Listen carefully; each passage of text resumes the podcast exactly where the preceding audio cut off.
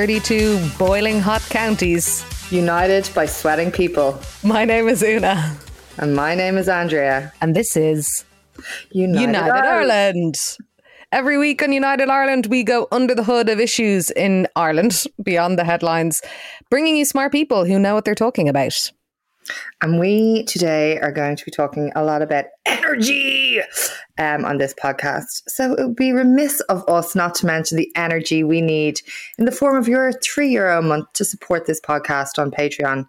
Jump on your hoverboard and fly over to patreon.com forward slash unitedireland.com and plug three euro into our engine to keep us running. Or if you'd like to orbit close to space for 10 minutes for three euro, we could deliver that too.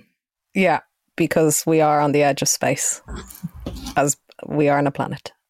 This week, we're going to be talking about how the greater Dublin area became the European capital of, en- of energy hungry data centers and whether, if this kind of development, um, if, if it's happening anyway, how do we ensure that they're sustainable instead of gobbling up all of our electricity and water like hungry, hungry hippos? Um, I- Andrea, I- I haven't seen you in ages. I know, I don't know where I've been. Yeah, me neither. I, I think I just went to ground after the Dublin Bay election, Dublin Bay South election, and then I I, just don't didn't- mention. I just never want to hear her talk about that again. I feel like I overdid it. What do you mean? We only did about 13 episodes.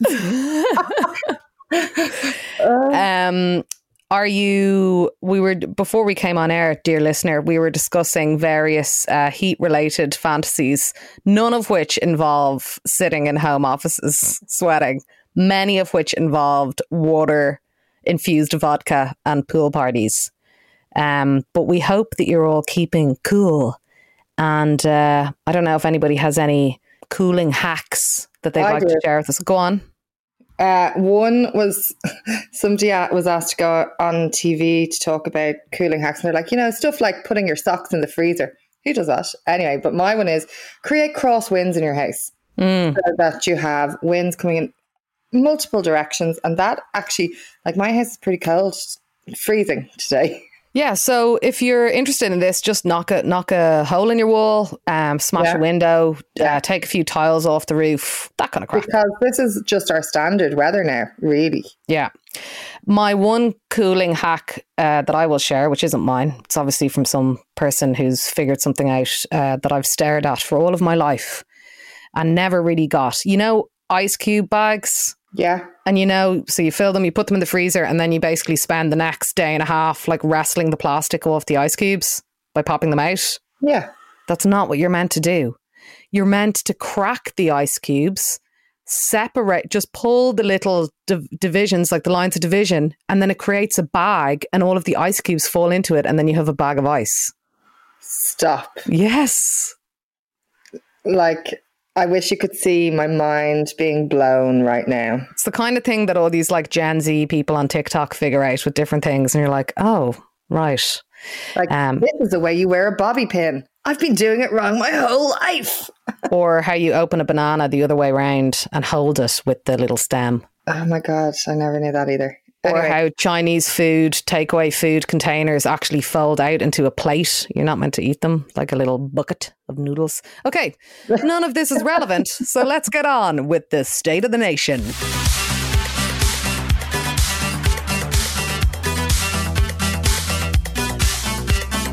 Apart from the uh, hellfire temperatures, Andrea, what is the state of the nation? the state of the nation is that uh, 79% of adults are partially vaccinated and over 65% are fully vaccinated, which is great news. But there is still an issue that uh, nobody wants to talk about, which is fully vaccinated people getting the Delta variant, even though it's quite low. But that is obviously how vaccines work.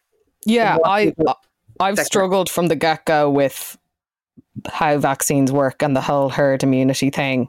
So when I think, but I get it, like, but when you hear stories of people who are double vaccinated getting COVID, it's like, oh no, we all have to be vaccinated, and it just lessens the more severe aspects of the illness and all that kind of stuff. Is that Here's- Go on. Here's an analogy. I think of vaccinating like Pac Man, and that we are trying to eradicate all the virus by everyone getting vaccinated. And the more people who are vaccinated, there's the more people who are eating up the virus, and then it's all gone. Whereas if the virus isn't uh, eaten up, the ghosts come and get you, even if you are vaccinated, because you're the eater of the vaccine. You're Gotcha. stopping its transmission. Okay, the so, we need more Pac Man and indeed Ms. Pac Man uh, to come into the um, screen and Yeah, gobble the think- things. I think herd immunity uh, has changed meaning during this pandemic, and because it's being used as like we're going to have herd immunity and just give everyone the virus so that we can go party uh, from certain UK leaders, whereas it's actually more so about getting more people eradicating the virus and not transmitting. hmm Gotcha. The other part of State of the Nation, we've mentioned Neffet, this. Neffet, do you want me on board? I'm here. Amazing. Um, the other State of the Nation, it's hot. We're not going to keep talking about that. Um, indoor dining opening back up 29th. I thought it was 26th or 29th. Looking like the 29th. and travel is back. I feel like so like I I just uh, once again I'm just not engaging with these things really. I don't necessarily want to eat indoors. I'm not going to eat indoors and I'm not going to travel for a while. Yeah. Till Uh, Murphy. That's when that's when life begins in my mind. that's October in Berlin, right? Yeah. Yeah. Um other bits yeah, just so ju- before we get into our main bit, um it is kind of mad looking over at the UK, isn't it? Like apart from it's I've just got a bit of a secret. you what? I've got a bit of a secret. Yeah, go on. I kind of haven't been watching anything or going into things or actually paying attention to anything this Well, week. I've just been doing the, you know, the thing that I always do, check news sites every couple of hours or whatever. Um, but it's like every time you go onto the Guardian or something, there's some other farce unraveling, and like the even the whole thing of like the fact that Boris Johnson was isolating the day of their Freedom Day. Day. and just pol- calling all these like politicizing all of these uh just like calling this it's like George W. Bush stuff you know like mission complete and all this kind of stuff. And then um seeing the clubs back open and there's fest big festivals on this weekend and yet hearing loads of stories about from friends in the UK who know loads of people who are getting COVID or the Delta variant or whatever you want to call it. And you just kind of feel like either it's going to go to complete shit again over there, or like maybe everything will be fine, and then that's really confusing. Um, I think that whenever I look at UK politics, I just feel like they're playing a game, and it's very frustrating, especially with the the Northern Irish Protocol stuff that was announced today. And Mm. um, I just feel like they're you're just like, how can you take this? And I don't mean the Northern Irish Protocol. I mean, how can you take those idiots seriously in anything they say or do? Yeah. So I get so frustrated. So I just got, I'm kind of like, oh, go out now. yeah, that's fair. And then there was like the Dominic Cummings interview, and obviously he's completely untrustworthy. I don't know. Feels Like, really just- crazy over there. I just feel like I'm watching an episode of, um, what's that program with your man and your woman? Veep, the thick of it, The No, Office, Friends, Breaking Bad. this could go on for a while. He was a sexual predator. She became the president, blonde hair. Uh, Kevin Spacey, House Yeah. Cards. House Cards. I feel like I'm watching House Cards unfold because I feel like everything is a considered uh, strategic move. Like Dominic Cummings, whatever he's doing, is like the, for the next step to unravel to bring Boris Johnson to. Just is like, oh, I just don't trust them one bit. And that's the whole point. That's what they're trying to do. Yeah. Um, anyway, Godspeed uh, over the Irish Sea and, of course, uh, in the north. The funny thing is, though, that the people who live over there who are delighted to get their freedom back are like, woohoo, we love living here. So there you go. There you go. Hope it all works out. Okay, so now we're going to talk about this mad kind of thing that's happening a little bit under the radar, but getting increasingly over the radar, or in the radar, or on the radar. It is the radar. data centres.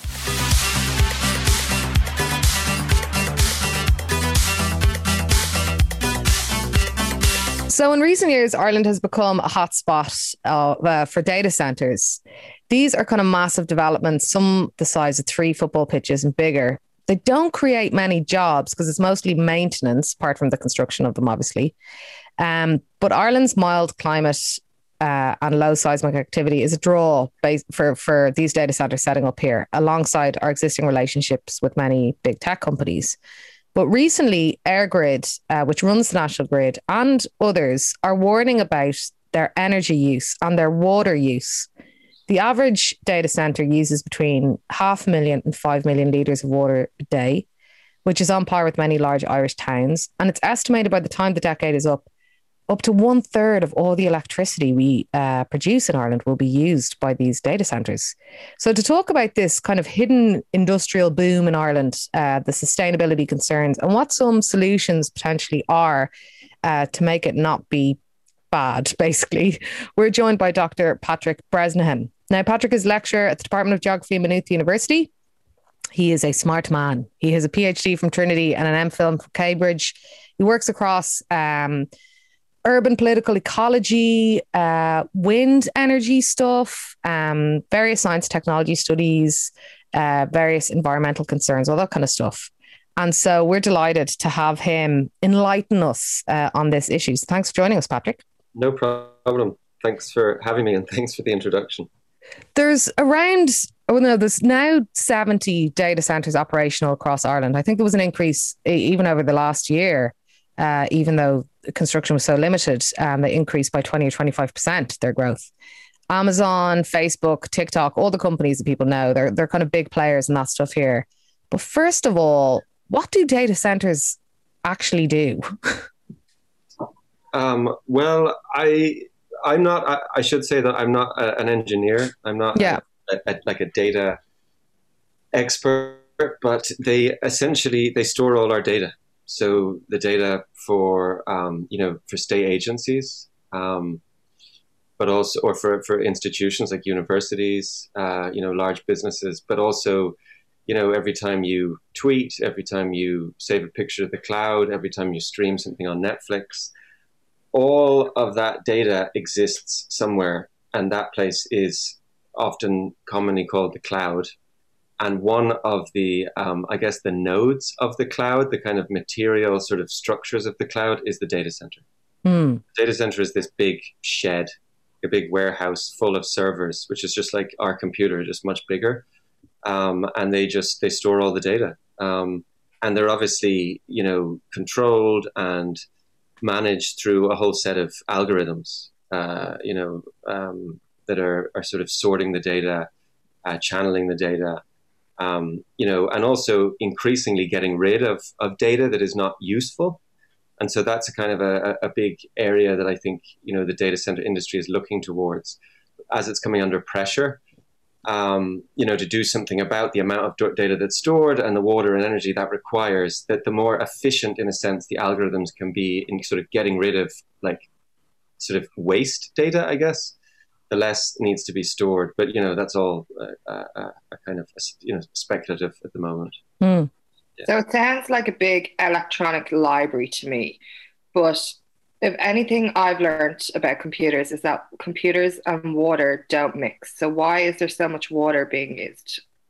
Yeah, that's good point. Um, I think the thing about the library maybe I mean, the thing that is about the data center is that you know when you look at it or you think about it, it is this block that is on on land, and so there's a sense in which it's like somehow discrete, but actually it is underpinned by all of these networks, which are the, the, the grid that brings in the energy, the water through the pipes, and also fiber optics, which obviously brings the data from you know America for Europe or whatever to a data center that's in Mulhuddart or wherever. Um, and the water and energy are required mostly for cooling. So obviously, there needs energy for the computers to work, for, the, for, the, for, for them to do what they do. But a lot of the energy and a lot of the water, most of the water, in fact, is used to cool the servers because they get very hot. So that makes their energy needs very different to other kind of industrial buildings, right? Like every kind of big factory or big industrial building has specific uh, energy needs. But I guess these guys seem to really suck um, water and electricity, which is an issue when we don't have the best record with um, uh, water infrastructure for sure. Hmm. And also, you know, ever since I started as a reporter years ago, there's kind of occasionally these stories about like our grid is reaching capacity. We need to do more stuff. There will be blackouts. And it just, how do you feel as somebody kind of works in, in, in, you know, obviously in, in kind of across loads of different uh, disciplines, but how do you feel about their energy and water consumption as entities? I feel bad, and I feel I feel angry. Um, you know, it's colossal. I mean, the figures that you cited at the beginning. It seems there's more and more reports coming out uh, about this, even though it's not new. I um I had a guy from EirGrid come to talk to my class about five years ago, to students, like undergrad students, and he said that when he started in EirGrid in like the late 80s, early 90s, they were developing the grid around the growth of towns like Kilkenny, Drogheda, you know, wherever Athlone and that was about population and like the needs that people had, housing, whatever, streetlights. Um, but he said in the last 10 years or so, since the late 2000s, they are developing the grid around data centers and also other large industrial users. Intel is also huge, uses huge amounts of water and energy. I mean, it gets less flack because I guess it employs a lot more people and it's so embedded in, in, in sort of Ireland Inc. and, and all that. But you know, there is a long history uh, of um, Ireland and the IDA particularly attracting um, foreign companies to locate here because of the resources that we have and the infrastructures they build for them. So going back to the 70s, Pfizer came here, got water infrastructure built down in Cork, you know. Um, there was land banks put aside. There's a great quote from like a Limerick councillor, I think in the 70s, talking about the need for Ireland to to um, create water banks for foreign companies because they needed water for their for their industry. So what you have now is, in a sense, it's like the data centers are just part of a much longer history of um, you know multinationals um, you know being drawn here because they can use and benefit from resources like water and wind or whatever other energy source and the infrastructures. And why that is so um, so sort of you know not just contentious but why it makes me angry is that these are public. These are these are public infrastructures. They are public resources. Um, and when you, when you, you talk about the water i think it's interesting is that the water charges uh, protest back 2015 16 one of the things about that was not just that people you know got so angry and came out on the streets in such large numbers. But there was also a sense in that campaign that people became much more knowledgeable about water infrastructure, mm. you know, and they, they became very like sharp to the fact that like smart meters were all about getting individuals to save water, when in fact, you know, our model of development has large industries that use huge amounts of water, as well as the pipes that leak it. And I would like it if something similar happened with the energy, you know, uh, you know, uh, and the more of this stuff's coming out in, in, the media, but it hasn't yet. For, you know, for whatever reason, energy doesn't have as much of a doesn't have as much of a traction, I guess. Even though it was public, like our history of ESB, you know, Bord na Móna, you know, these incredibly, um, you know, what would you what would you call them? These kind of these histories of much greater state involvement, kind of public good, which have been eroded. And like Bord Gáis was privatized 2012, around the time Irish Water was kind of being set up and there was nothing in the news about it. It was very mm. attention. So I, I, I think maybe the data centers are starting to focus this a bit, and maybe people will start to become more engaged with that, and it will become more of a political issue. Why do we have so many of them here, though? Well, Una said at the beginning this thing about the climate, um, and that's often rolled out as the, as the reason that our cooler climate means that less water is required, less energy is required to keep them cool. But that's a bit of a red herring. I mean, mm. obviously, it is cooler here than in other places, and also the main thing is it's it's mild or moderate, so it doesn't go very hot. Although obviously today is very hot, and doesn't go very cool. But the the reason is, like I just said, I mean, the IDA has been incredibly effective at attracting foreign direct investment to this country, and they saw in the mid two thousands, I guess, partly because tech industries are already based here, that data centers was a, a growing area, and they did a lot of work to um, you know, talk to, uh, engage with data center providers. Uh, Amazon Web Services is the biggest one, but there's lots of others to come here. And they did that in the same way they've always done it, you know, through planning, through uh, providing land, um, through, you know, the, the, the, infrastructures and so on. So, I mean, that's, that's the real reason. It's because IDA in Ireland have been so good at attracting foreign direct investment. Um, There's been a massive um, plan for one outside Ennis, and uh, but there was also an intervention, or not an intervention, but well, maybe kind of an intervention by An Taisce uh, with regards to one outside Drogheda, you know, that has maybe momentarily stalled us. When we look at the Clonee and Mulhuddart, Mulhuddart development, like absolutely ginormous, you know, and you kind of kind of look at these places and go, God, is this the best we can do with our land? You know, put these put these things here. But one of the things that they talk about, the tech companies talk about um, is about like net zero and offsetting and all renewable and all that kind of stuff. Before we get into this weirdness of tech companies buying and developing wind farms in Ireland, uh, what does that kind of that jargon actually translate to in real life? Like, are they using renewable energy? What does like net zero or carbon neutral or whatever actually mean in real terms right now with these data centers? Yeah, well, it's obviously offsetting. Uh, net zero is relatively, you know, new term, but offsetting has been around since the 90s. Mm. this idea that you offset your, or even the 80s, um, the idea that you offset your, the damage you cause, you know, through emissions. Initially, it was around water pollution and, um, you know, effects to sort of even to rivers that happen through various de- developments and how you could offset that by, you know, improving some landscape or doing river restoration somewhere else. And so it's very much like connected to a way of, of quantifying and sort of calculating and exchanging one bad for, another, for one good, you know? Um, and so if they offset, say, for example, they use, uh, I don't know, X amount of energy, they can offset that energy, i.e., offset the, the, the coal or the, the, the, gas that goes into providing that energy by investing in wind um, uh, uh, energy projects or solar energy projects or afforestation or any number of other things which are sort of seen as good and green and so on. Uh, the problem with that, there's two main problems with it. The, the, first is additionality, is what it's called.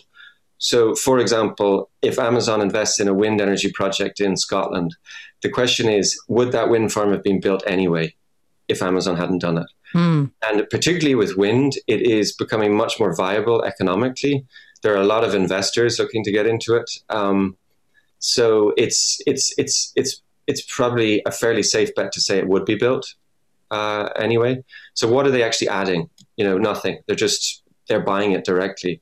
And the second one I would say is transparency, because like you say, offsetting, zero carbon, what do they mean? They're thrown a, a, around a lot. These companies are very good at greenwashing. You know, they have big PR companies, resources. I've had students a number of years because students are often interested in this stuff. And I always tell them, okay, if they're going to do a research project, it's like, why don't you try to find out what that means? You know, just do research, just start with the internet, read articles, just go down that rabbit hole. You know, try to establish like exactly what happens in that offsetting scheme. And I know they're undergrads and it's not like a, a PhD thesis, but almost all the no, the whole time they can't get very far. They get like mm. three steps, but that's not transparent. So, you know, this stuff matters and it should be not just clearer to follow, but easier for people, citizens, to know what that means, you know. And about the wind farms, like, what's the story with them buying and uh, building wind farms here? Because I was shocked, like, when I learned, whenever it was, a couple of years ago or something, that this was actually happening, that Ireland, you know, was trying to be all renewable and stuff and, and, and build, you know, wind farms, which are complicated things, whether it's offshore energy or whatever.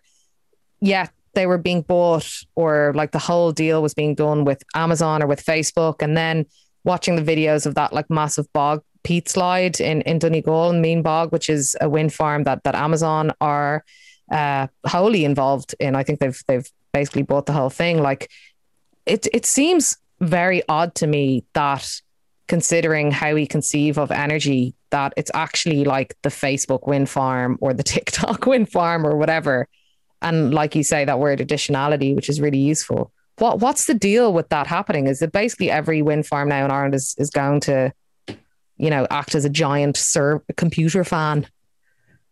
Yeah, I mean, it is kind of shocking, and I, I guess like, I guess a lot. I mean, you'd like to think that a lot of people, their their kind of their eyebrows would raise at least at the, the, the thought of these like already incredibly powerful companies starting to buy up uh, energy um, projects and wind energy projects.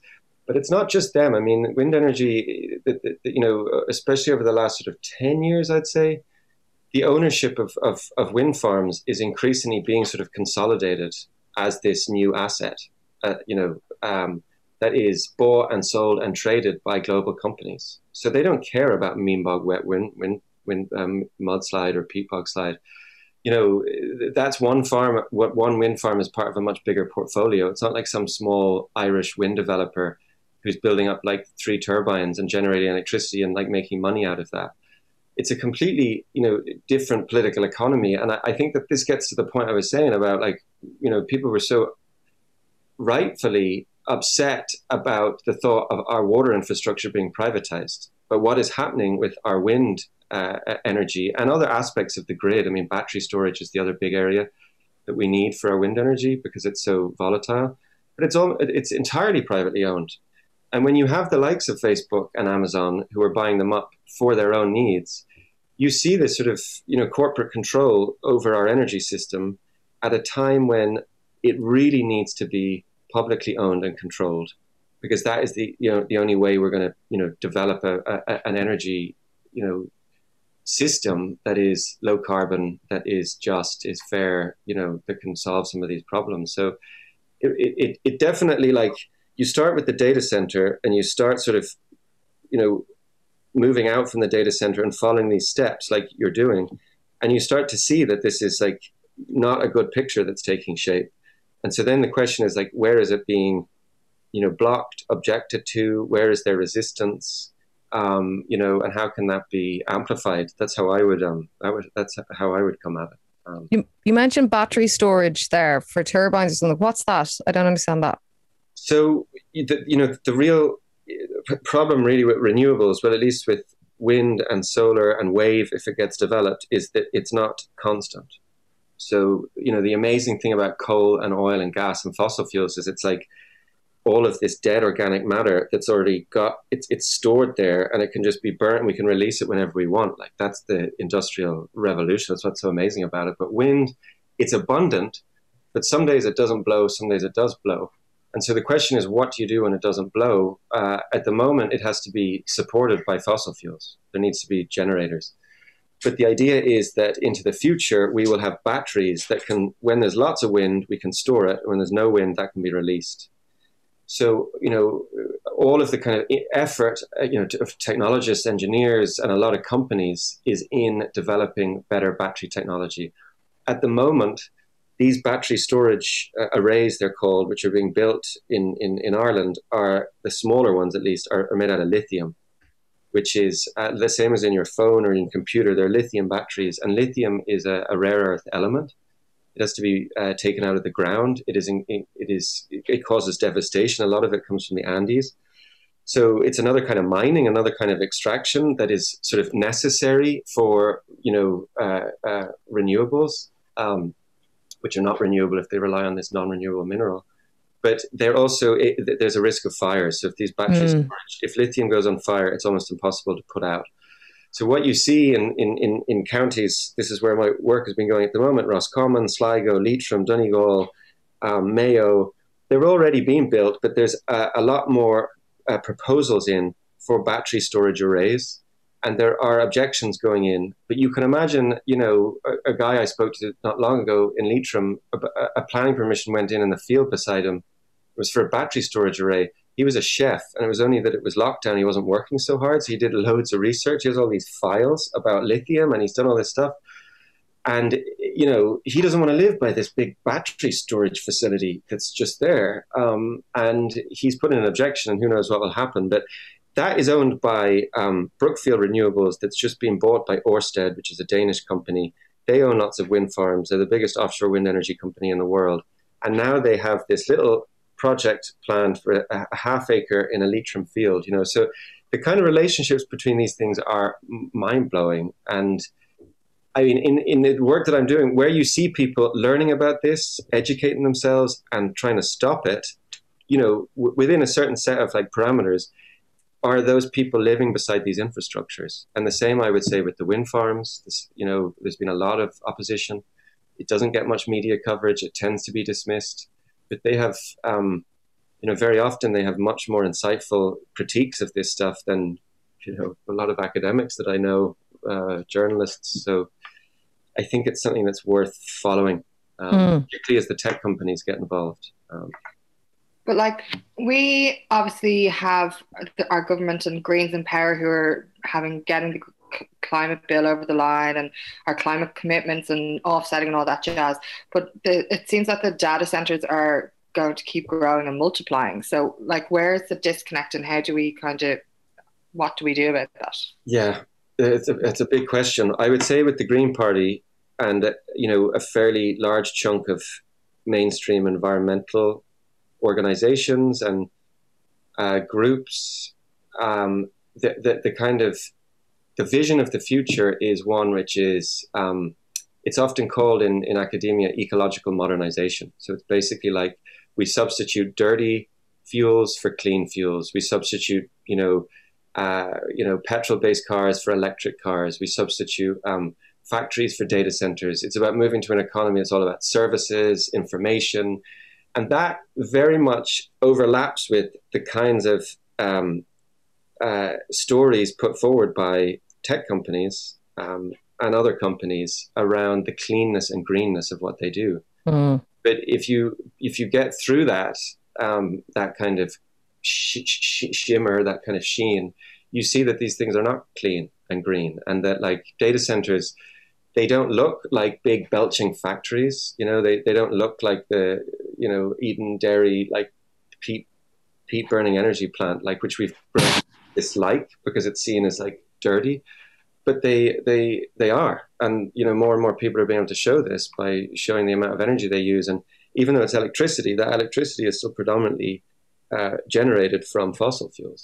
And if we try to move towards wind energy to replace that, we're talking about massive industrial wind farms, battery storage arrays, overhead pylons, grids. It doesn't come without its costs, is the point. Like none of this stuff is like immaterial, the cloud, you know. So the, the question can't just quickly or easily be substituted by one type of industry for another, one type of technology for another. There's harder questions to be asked, and I, you, you know, where the disconnect is, is I'd say like the, the harder sort of points that are being made is like needing to really ship to turn the ship around. You know, uh, you know, thinking about downscaling uh, energy use. I mean, for me, the, the, the big thing about energy is about reducing energy, not substituting, you know, wind for, for coal or wind for, for oil. I mean, you know, we talked about data centers by 2030, but the plan is to have a million ele- electric cars on the road by 2030. But like, where's that electricity going to come from? And each of those cars has all sorts of um, materials like you know steel. It has all sorts of uh, batteries in it, the lithium that we were talking about.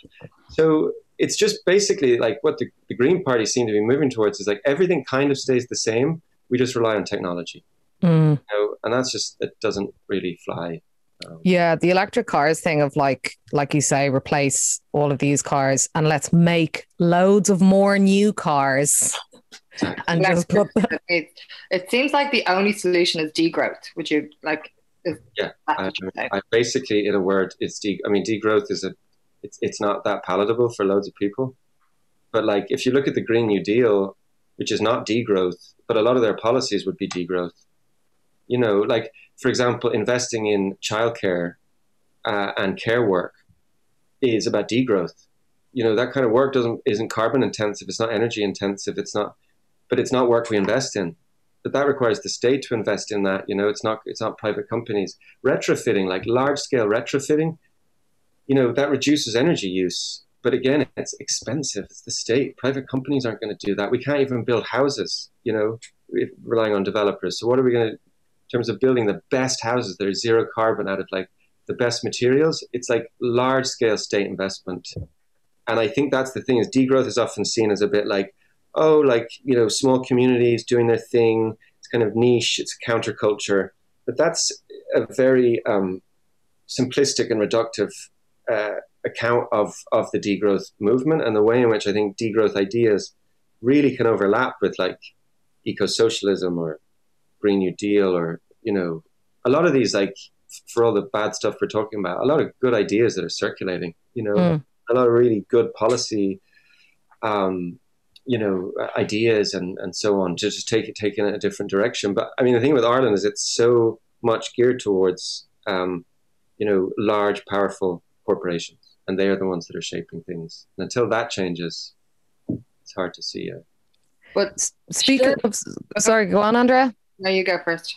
Well, I think we were probably going to ask the same thing of like speaking of the good ideas and the solutions. Like, have you seen anything um, in this sphere? Because often, like tech or technology or something emerges and people go, "This is great," and then they're like, "Oh shit! Look at all these terrible side effects of this or consequences of it. Let's start this other technology that kind of solves them." And I've been looking at different solutions that are, um, you know, mooted or startups in this sphere of like uh, more, you know, instead of using water to cool things, actually you can use this like high tech lubricant that doesn't, you know, that is way better. Or actually we can recycle the water and then it can be hot water and that can be pumped around the place and, and that kind of stuff. Have you seen anything in that sphere that that if this data has to be stored somewhere, how can like are are there is there anything interesting or anything logical that isn't just a gimmick or a way to make money for other people that you've seen that could be that could be helpful if we do have all these data centers yeah i mean i don't want to be too yeah a, a kind of like everything's bad except the revolution you know i do think that there are some smaller meet like, your sisters patrick i mean one thing that uh, is kind of interest is di- district heating so they've tried to do it in um, I think it is in the Mulhuddart one. I'm not exactly sure, but there's a, there's an experiment with it. But this is the idea that data centers produce so much heat, instead of it just dissipating, there is a way in that which that heat could be used to heat houses in the locality. So that's being kind of developed quite a lot, I think, in Scandinavian countries, Denmark, and so on. But you run into lots of problems, like you say.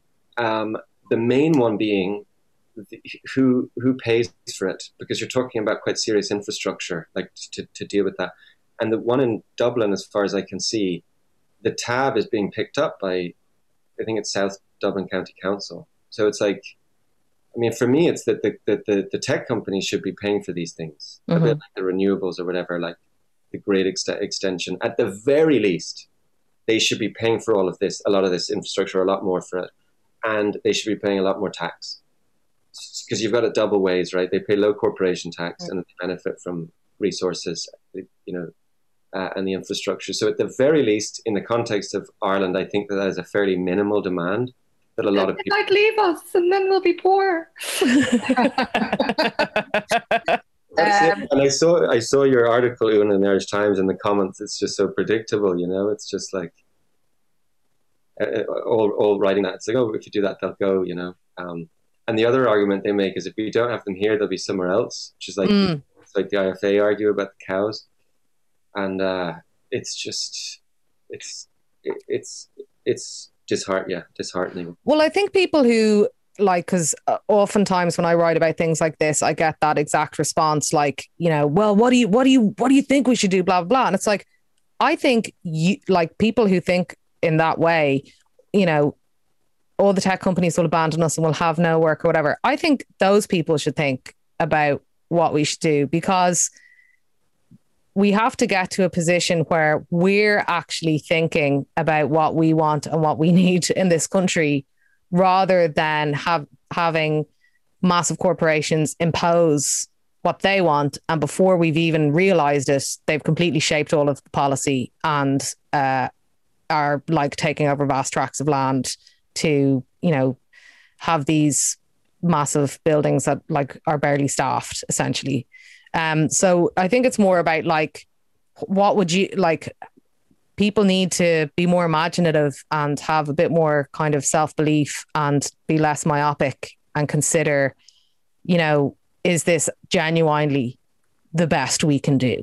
As, you know, is is this situation with the data centers? Is this our best fucking idea here? You know, because it's clearly, uh, you know, feels like a very very ropey cul-de-sac. Um, but to to finish on a on a on a positive, maybe. Can I ask another question? Oh yeah, go on. So if we're talking about degrowth being the main thing solution here, and like I'm a big fan of degrowth, when it comes to data um, or data, um, to br- make degrowth happen, like we've got like I, I know I've got so many email addresses full of like spam that I don't read and things. Can we do anything ourselves to make a difference by deleting content or uh, not using as much data? Like obviously that seems like the safest thing to do. Yeah, yeah, I think that's a good question. I think that I, mean, I, I don't. I am not gonna. I, I, I could send you some stuff maybe where people have tried to develop like certain tactics. There's things that you can put on your your your your your browser. So mm. stuff you haven't seen in a while gets deleted. You know, have a kind of an app thing, and obviously, you know, you can watch less Netflix and stuff like that. But I think what's interesting about that is that this discussion about um, you know reducing data use for all sorts of reasons. Like it's also that it's it's not good for our mental health a lot of the time to be on these things. Um, but I think that it's similar to what's happened with um, you know carbon footprints and, and, and, plastic. Like it's been around for a long time since the 90s. Again, this idea of, of individual behavioral change and individual, individual choice. And on one hand, that's something that is very much pushed by industry and, and so on. It's like put the responsibility on individuals. But I do think the other side of it is that it is good to reflect on these things, you know, and to, to think about the kind of eth- ethics of what we do and our connection between what we do to, you know, lithium in Latin America, for example, by not buying a phone, you know, getting a, a, a repair done, for example, getting your phone repaired is actually very good for the planet and, and also the, the supply chain of people who are dealing with the e-waste of these phones and so on. So that's all good. But I think it's also important not to lose sight of the fact that, like Netflix, we all know you've finished one show and you've got 10 seconds to get out of the seat before another show is, is, is put on for you that's been chosen for you algorithmically. And that is the same as going to the supermarket and it's cheaper to buy two meals instead of one because that's the food industry that wants more food sold. And that idea of like driving consumption that is their like modus operandi. Like if you're a business that sells stuff you want to sell more stuff and you want to sell it cheaper and faster. And data is no different to us being sold you know fizzy drinks or any of the other stuff that we've become so critical about since the 80s and 90s so i think like pushing back against those platforms too that just like crowd our lives with their stuff and make us buy their stuff is also something that has to happen at a collective level. Um, you know, uh, you know, with policy again. But um, I think it's I think it's really interesting that that the, the, the relationship between degrowth and data is starting to get more discussed because usually degrowth is around like more obviously material things, but mm.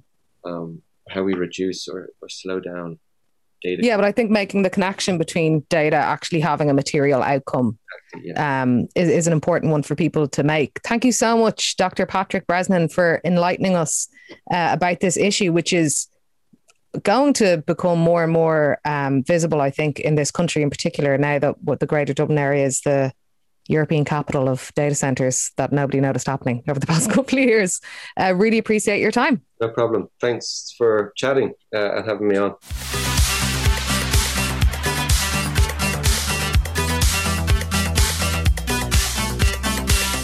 Andrea, a lot of people are getting in the sea at the moment uh, to cool down and stay healthy and just, you know, build community and look at the sunset. Haven't I been out twice this week myself?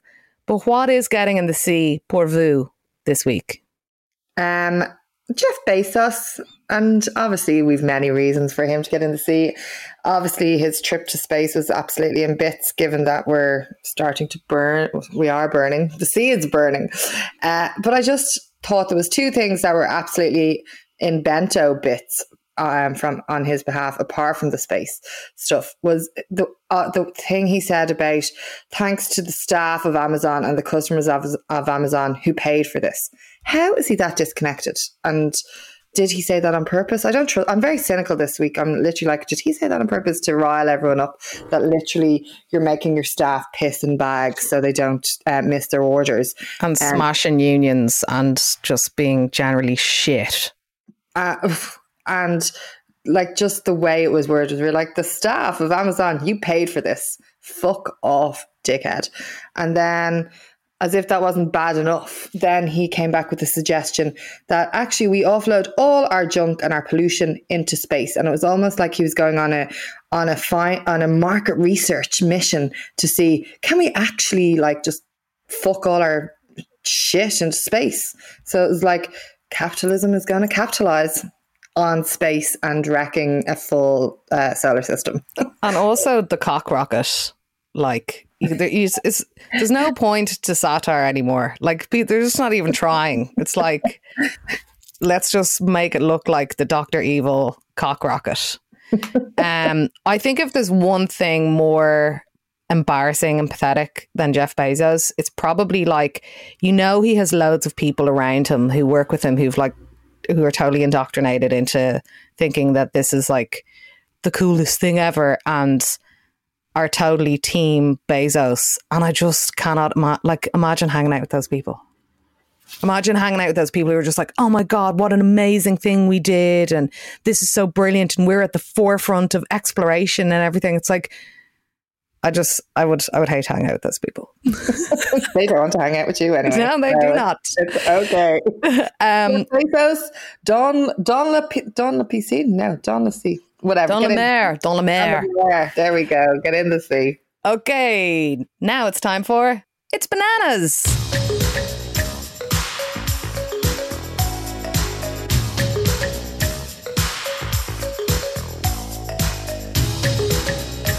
Oh my god, it's been it's been a time since we've done all this, hasn't it? God, mm-hmm. we really we really got sucked into that Dunby South election.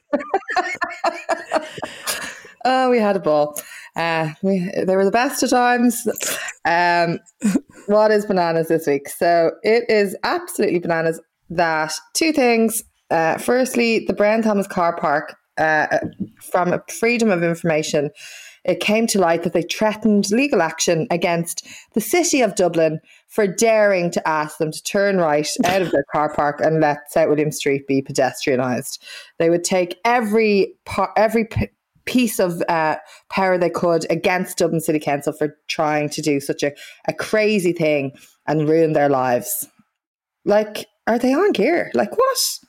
It's absolutely banana. And I'm so glad to see so many people are writing about it. Uh, it was it was all over the papers. It was the front of the Sunday Times. It was uh, David McWilliams' column the day before. It's like come on, guys, cop on. It's it's not a good fashion look, Brown Thomas. It's doing a, them a lot of uh, damage, I think, to their reputation. And they don't even run it. Like obviously, it's like it provides the car parking for their facility, so it is like under their name and under their like patronage, but like they don't even own it. And like they're getting, but apparently, anyway, I'm not. Well, it's a problem for them because people call it the Brown Thomas Car Park. So, and their high senior management came out to uh, talk to like the streets are for people, people when they were uh, protesting on it on the street to try and uh, get them to stand down and stuff. So they are definitely involved. Yeah, for sure. but anyway, come on, and do you know what's really frustrating? Because South William Street's so stunning. Obviously, I know I don't speak about how much I like it a lot, but you'd be walking down or crossing the road, and because everyone's out in the street and chatting and talking, you forget it's a, there's going to be a car, and then next of all, a car comes flying at you, and you're like, "Fuck." This isn't a pedestrianised area. Now, obviously, that's my own issue for getting lost in the moment and really enjoying my day. But how uh, very dare you? But yeah, come on. I tried to go into Brown Thomas there a few weeks ago to what was I trying to buy? I was trying to buy I was going to buy a candle. Okay. And um I went was going just gone in the side entrance and this guy was like, Are you shopping in Hermes? And I was like, No. And he's like, No, you have to go around the front. And I felt like I felt that's COVID related. I know, yeah, but I just feel like I, fe- I felt lesser than. I mean, obviously those are those are my own issues.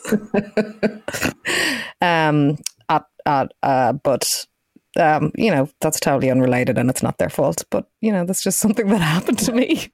also, buying things doesn't make you more of a person. Let's remember that. Yes. But anyway, the other thing, so they can get in the seat to start, but also uh, a big uh, investigation, uh, not investigation, a big story was done by CNN um, as part of their features on sh- highlighting uh, inequalities um, between the women and men of the world.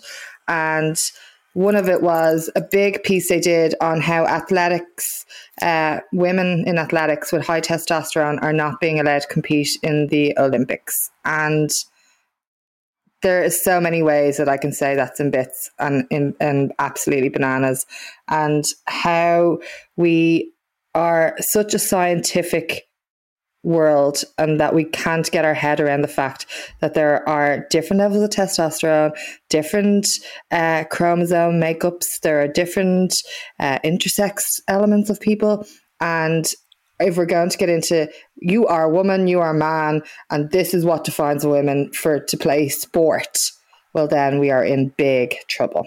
Yeah, they should. All these sporting organizations should probably focus more on uh, sorting out doping and corruption.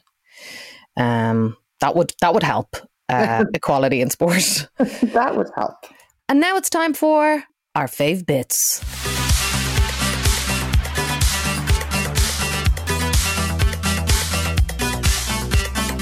Well, it's been a while since we've done our little fave bits, so I feel like they're going to be jam packed. Andrea, um, Man, every time it gets to ja- fave bits, I'm literally like, oh God, I don't like anything. What do I do at my time? It's literally outrageous. But then I found some. So here we go. That's a great story. Uh, I had a few podcasts that I'm listening to at the moment that I'm really enjoying. Uh, maintenance phase uh, debunks health myths that are sold to us as fa- often fads, which is very good, very interesting, very factual, very funny, uh, and very entertaining. So yeah, go for gold on that one. Um, my therapist ghosted me. Continues to be absolutely gas. Joanne and Vogue um, are gas bitches at the best times, but they really have struck gold. I feel with this podcast. Um, and then finally, for my inner namaste, I'm obsessed with Eckhart Tolle and his stories of being present, of uh, disposing of ego, of living your best life um, all the time. And he's got a new series called Essential Teachings, and it really is a great listen. And I would encourage everyone to listen to that because I think the world would be a much better place, and that would really suit me. Uh, I watched uh, Halston late to the game, but Jesus Christ, it's absolutely brilliant. Um, I really enjoyed it, and no, it, just refuse. I you, refuse. You hate your man though, Ryan Murphy. I don't hate him. I don't hate you anyone. Hate I just don't like his work. Uh, well, I absolutely adored it. I wished I was in Studio 54, extolling the virtues of pleasure all around me. Um, I mean, I, I also want that, but I don't need to watch a Ryan Murphy show for that. Did you watch it? No. Okay, well then. I'm with this fight now.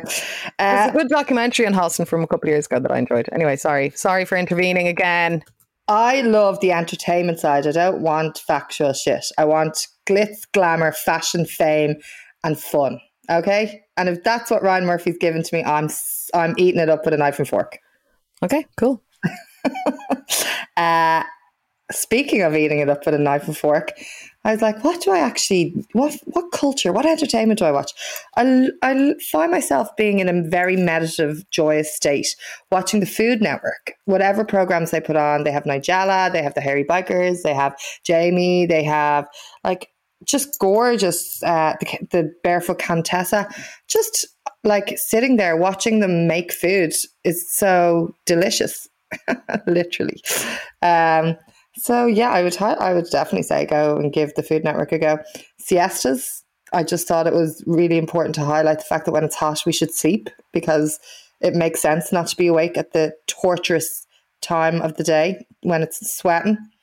And then finally, uh, So IMMA are opening up their new exhibition on the 30th, which is in uh, next week.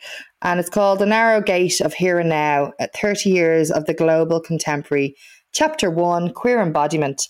Um, it's talking about a lot of protest, women's rights, uh, queer stories. And as part of that, Maser uh, put up his repeal mural um, as part of it that you can go and see um, in the exhibition. So we were in there uh, popping it up and got to see uh, the exhibition. When I say exhibition one more time?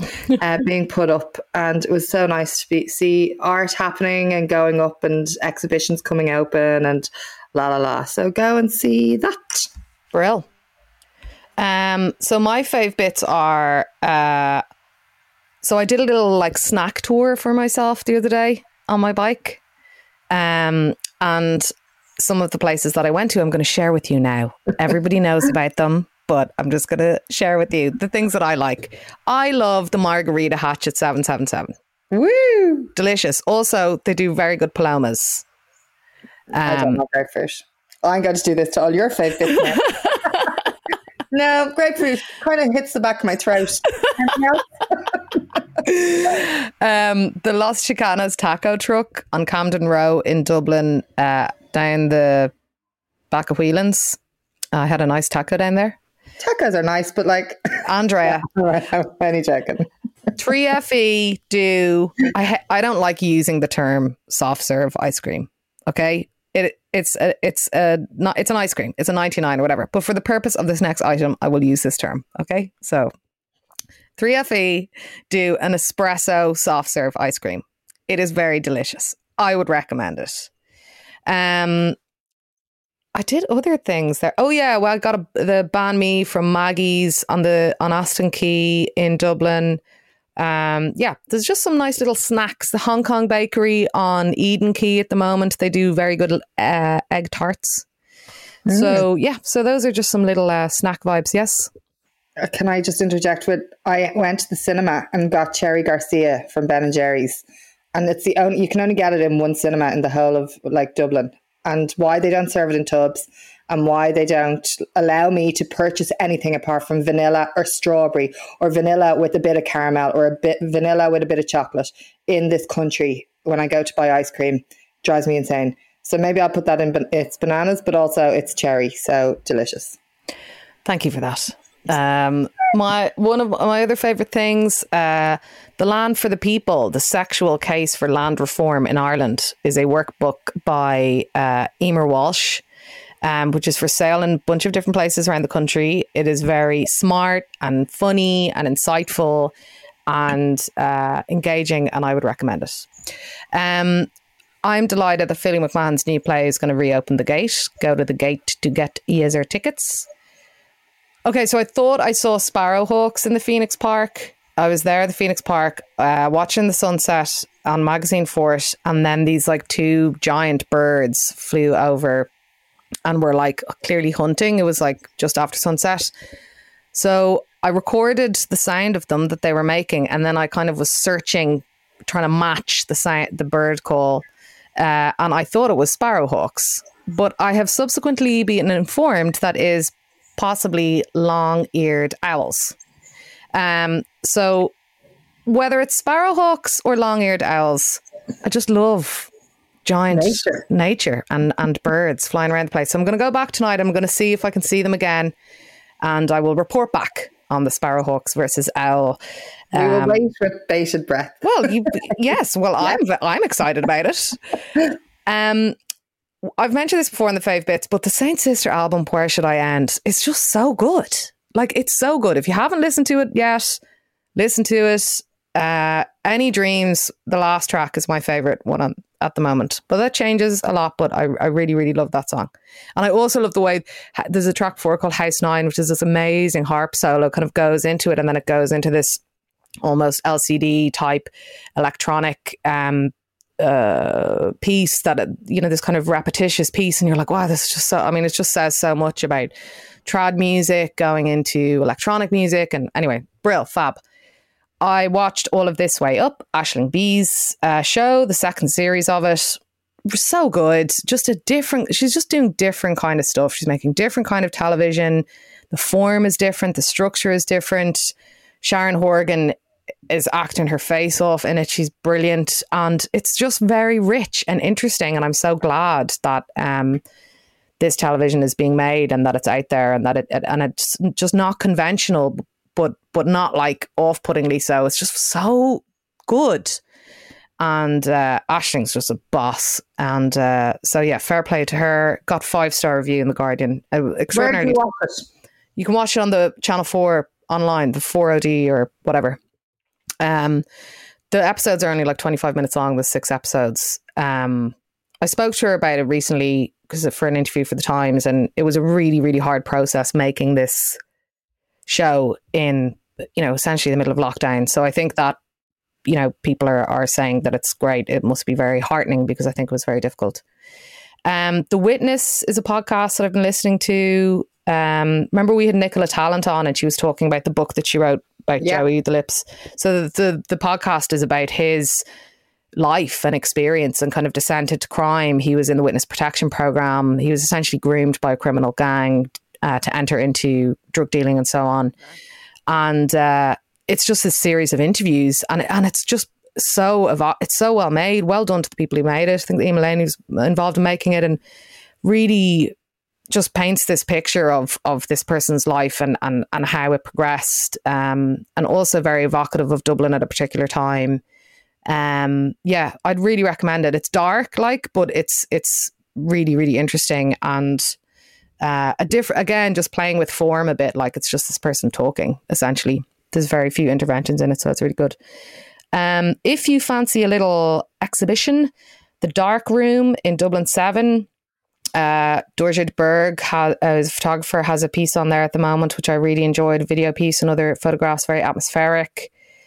Uh, there's also the Martin Parr. If you're in Dublin, the Martin Parr exhibition uh, in the gal- uh, the gallery photography, not the gallery photography, is it?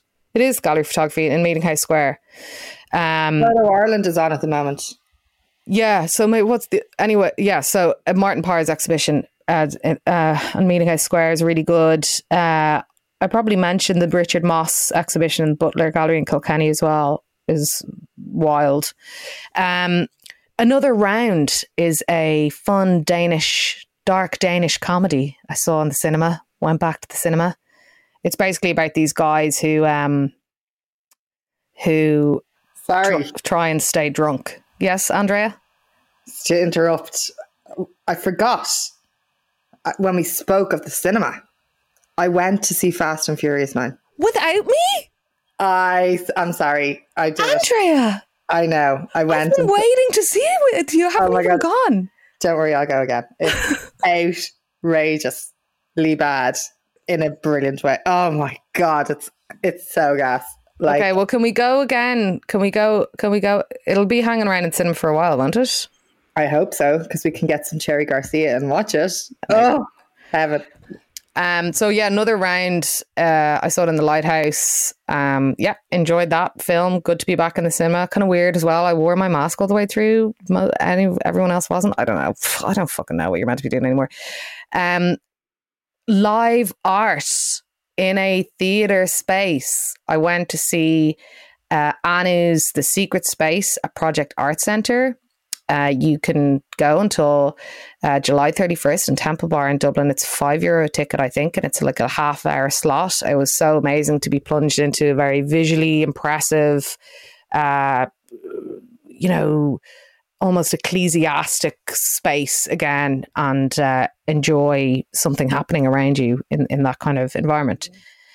Um, and my final fave bit, and you continue to inspire me, Andrea. I'm not just saying this, but the fact that Tropical Popical decided that from now on you're closing on a Sunday so that your staff can enjoy a good Saturday night and chill out on Sunday is fantastic. And I think you deserve props for that uh, about how businesses should be run with a view to uh, how what people desire who are working in them. Um, do you want to expand on that choice at all, or just leave it there?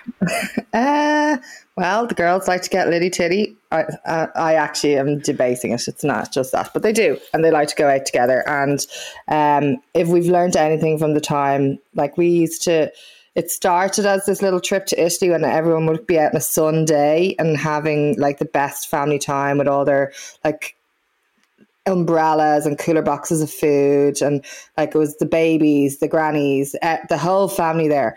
And then i was like okay we'll do that on monday so everyone can have the like days off and like obviously everyone got their days off. But then it's like why would we not let people go out on a saturday night and not have to come to work? Because uh, some people would have to go off and then they couldn't all go together. So anyway it was like look let's make a happy life for everyone. So we do. So no more sundays no more Sundays. Amazing. Love that. Well done. Um, okay. And now it's time for Book of the Week.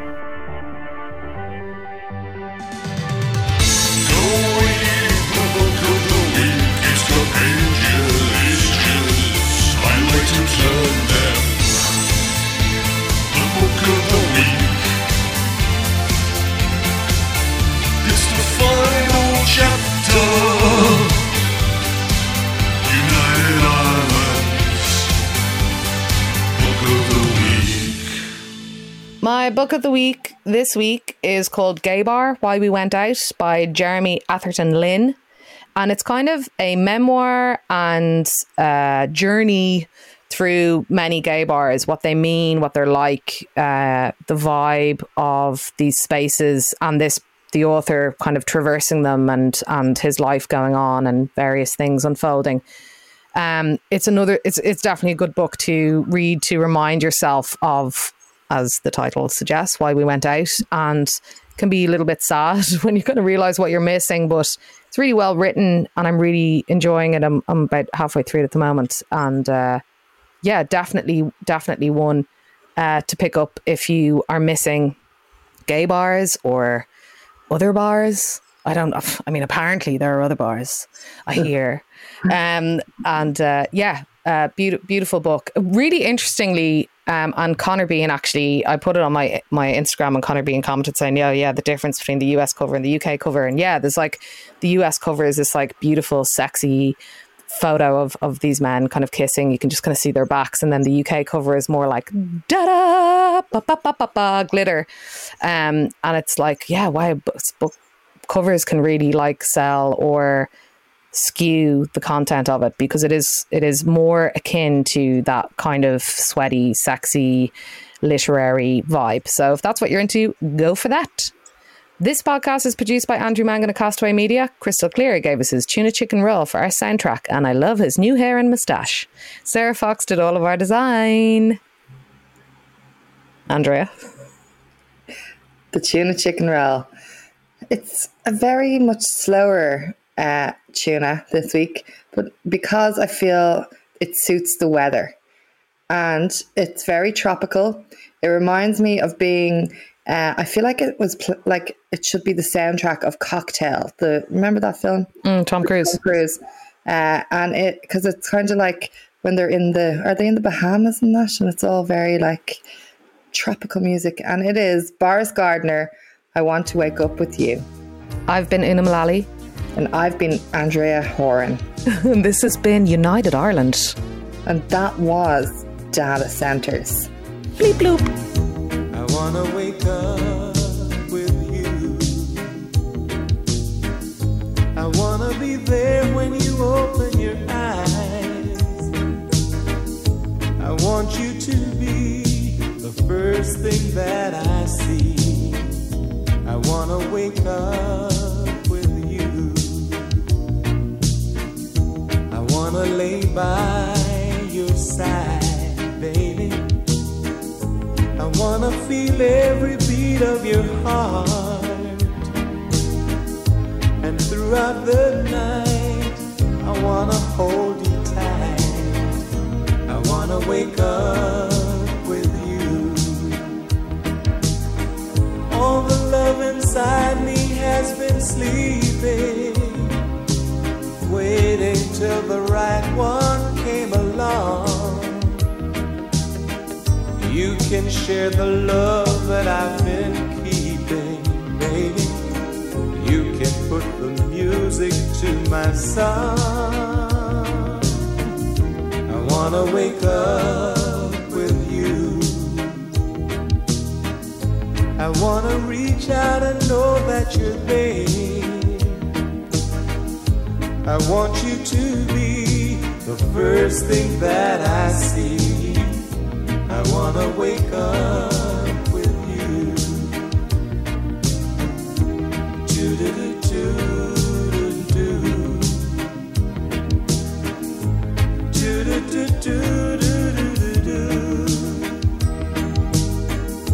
And throughout the night, I wanna hold you. I wanna wake up with you. All the love inside me has been sleeping. waiting till the right one came along. You can share the love that I've been keeping. You can put the music to my song.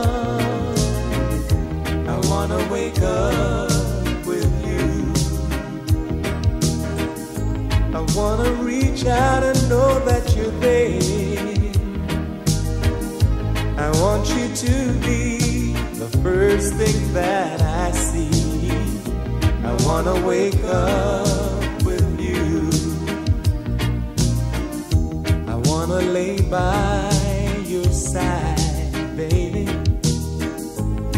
wanna feel every beat of your heart. And throughout the night, I wanna hold you tight. I wanna wake up with you. All the love inside me has been sleeping, waiting till the right one came along. Can share the love that I've been keeping, baby. You can put the music to my song. I wanna wake up with you. I wanna reach out and know that you're there. I want you to be the first thing that I see.